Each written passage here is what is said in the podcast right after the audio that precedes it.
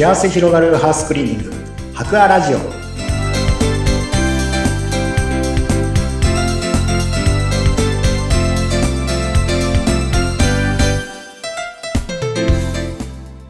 こんにちは、株式会社博愛の糸井健二です。こんにちは、インタビュアーの山口智子です。前回から動物シリーズということで、前回はちょっとネズミ駆除のお話を伺って、ちょっとゾッとしながら、しっかりと部屋きれいにしなきゃな、食べ物はそのままにしないでおこうと誓ったんですけれども、さあ今回もちょっと引き続き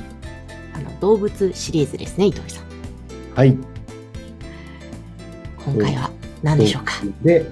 今回はですね、ハクビシンについてのお話をさせていただきたいと思います。はい、このハクビシン、聞いたことはあるんですけれども、はい、あまり、私は都内に住んでいるのですが、見かけたことがあるかというと、見たことがないなという感じなんですが、どういう状況なんでしょうか。そうですね、これはあんまり、都心部ではそれほどまだ見かける機会はないかもしれないんですけども、ただちょっと郊外に行くとですね、やっぱり東京でももうかなり広がってると言いますか、もう住み着いてるっていうことは、やっぱり多いんですよね。で、ハクビシンって、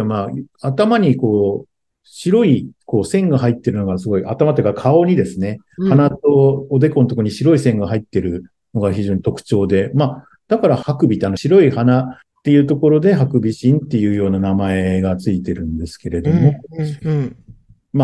イタチとは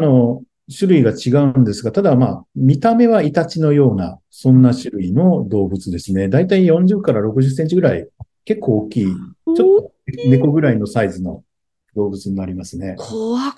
ういうのが家に住み着いてたらもうギョッとしますね。そうなんですけど、結構これが住み着いてるんですよね。住み着かれるところが田舎とかですと、郊外とかですと結構多かったりしますね。へー。これは被害としてはどういうことが起きるんですか？基本的に果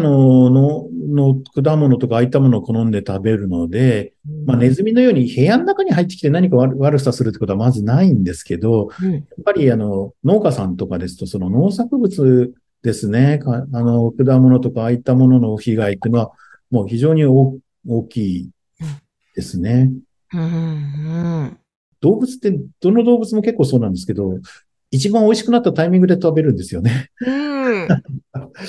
日ぐらいに、じゃあ収穫しようかなっていうタイミングのその日の夜にやられるなんてことが結構あったりとか。分かってますね、ハクビシン。分かってるんですよね、その美味しくなるタイミングっていう。それが農作物とかの被害が多いっていうのと、あと部屋に入って当然住み着いたらそこで住むわけなので、おしっこもしますし、うんちもしますし、天井裏でそういったのをずっとし続ける。ハクビシンって本当トイレみたいな形で同じ場所でするんですよ。決まった場所でするんで、当然そこにはどんどんおしっこもうんちも溜まり続ける状態になるので、その部分は天井は下から見てもシミになっていって、そのうちもう重みで天井が落ちちゃったなんていうことも。あるんですか？その天井板の一部分がですね。落ちたなんていうことも、実際ありますね。ありました、ね。今までも。恐ろしい。これ、対策はどうやってやるんですか？まず、プロとしての施工というのはどういう感じで行われるんでしょうか？プロとしてはですね、やはりそういうハクビシン、まずは追い出すしかないんですよね。天井裏なんかに住み着いてるのは追い出すしかないので、まず追い出しをかけた後に、当然、ハクビシンはそこそこ大きい動物なので、入る隙間っていうのはもう間違いなく、そこ、ちょっとした隙間があるんですよね。屋根と壁の隙間とかですね。何か、そういったところにあるので、そこをまず物理的に塞ぐしかないんですよ。で、物理的に塞ぐっていうことと、あとは罠を仕掛けて捕獲するっていう、そういうのをセットでやることが多いです。野生動物ではあるので、いわゆるネズミと違ってですね、毒餌を使って殺すっていうことは、しないし、できないし、しないんですよね。やっぱり、外に置いとくと、毒餌とか置いとくと、他の、それこそペットのワンちゃんとかがね、食べちゃったりするとっていうこともある可能性としてありますし、はい、そういったことはしないですし、自治体もよるんですけど、野生動物は基本的に殺しちゃいけないので、だから、もう、殺さずにとにかく捕獲するっていうのが基本的な、対策になります。いわゆる箱罠っていう、金網で作られて、中に入って餌食べるとガシャーンと扉が閉まって閉じ込めるっていうような、タイプの罠を仕掛けて、捕獲するっていうのが基本的な施工になりますね。結構この動物シリーズ聞いてると、ハウスクリーニングの皆さんも大変ですね。そうですね。お掃除に入って、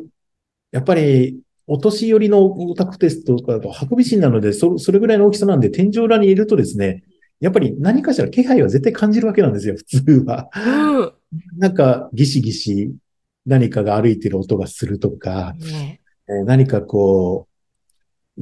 子供を産んだりするとやっぱ泣き声がね、ニャーニャーみたいな猫に近いような子猫みたいな鳴き声出すんですけど、赤ちゃんとか、そういう声が聞こえるとか、何かしら気配は感じるもんなんですけども、それがお年寄り、だいぶね、お年を召した方が住まれてると、やっぱり耳もちょっと遠くなってたりすると、そういうのをあんまりわからなくて、で、部屋に入ってお掃除とかに行ってみると、これ何かいると、天井裏に何かいると。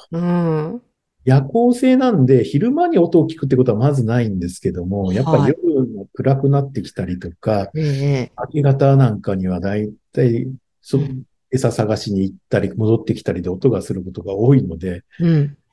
で、まず、そんだけ長く住まれてると、そういうおしっことかうんちとか溜まってるわけなんで、そういう匂いも当然しますしね。そういうので何か天井裏いるっていうところで、ちょっと見てほしいっていう話がスタッフから来るなんてことも、あったりしますよね。そうなんですね。そうか。じゃあ、でも家庭で、注意することといったら、やっぱり家、に入られないようにするってことなので、家、長く、新築でそういったことはまずないと思うんですけども、長く住まわれているところですと、やっぱりいろいろなところが劣化していってですね、剥がれたり、落ちたりするところがあることもありますんで、そういったところ常にやっぱり気をつけて見ておくっていうことと、あと結構あるのがですね、台風とか、地震とかがあった後ですね、そういう時に、建物自体は大丈夫だったとしても、意外とそういう屋根と壁の隙間とか、2階と1階のつながってる部分とか、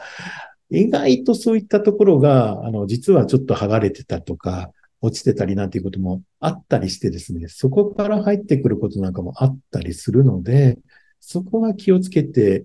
そういった時は、ちょっと気をつけて見ておく必要。建物自体のダメージとしてもよろしくないので、ね、ないですから、よく見ておくってことと、あと、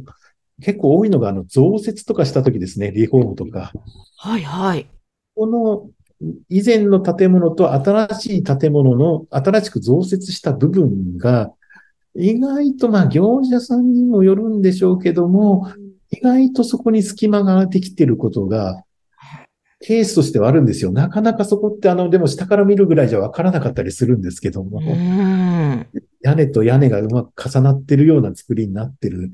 ところと、その奥の方にちょっともうぽっかり隙間が空いてるとかいうこともあったりするので、そういうリフォームなんかしたときは、ちょっと気をつけておいた方がよかったりしますね。そうなんですね。やっぱりちょっと隙間には注意ということなんですね。そうですね。あとはこれはネズミと一緒でしょうけど、餌になるような近いものを、お庭があるお家ですとね、餌があるような、いないでしょうけど、今最近あんまりいないでしょうけど、食べ物とか、特に果物とかそういうのを置きっぱなし、出しっぱなしにするとか、そういうことはあんまりしないと。しないでしょうけどもね。っていうのと、庭に柿とかああいうのを植えてらっしゃるところは気をつけた方がいいですね、やっぱり。そうか、果物を好むんですね。なんかどうしても果物ってね、リンゴとかバナナってそのままボンって置きがちですけど、あまり冷蔵庫にしまっては、でも冷蔵庫にしまうとバナナは黒くなっちゃうけど、ね、なるべく早く食べるとかね。早く食べるとか、特に、まあ、ね、部屋の中に置いとけばまず間違いないと思うんで、そうですね、うんうん。外に出しっぱなしにしておくってことは、まあ最近、昔の日本家屋とかですと、軒先になんか置いてあったかもしれない。うんうん、最近そういうことはまずないと思うんですけど、ね。そうですね。そうか。部屋の中だとハクビシンの場合は、まあ割と大丈夫と。ね、外にいろいろ置いとくと。まあ、気をつけた方がいいですかね。うんうん。わかりました。ということで、ちょっと最近は動物シリーズということで、その対策について伺っています。また、ハウスクリーニング、ハクワさんのことが気になった、ちょっと頼んでみたいという方は、ぜひ番組の概要欄にホームページ掲載しておりますので、アクセスをしてください。糸井さん、今日もありがとうございました。ありがとうございました。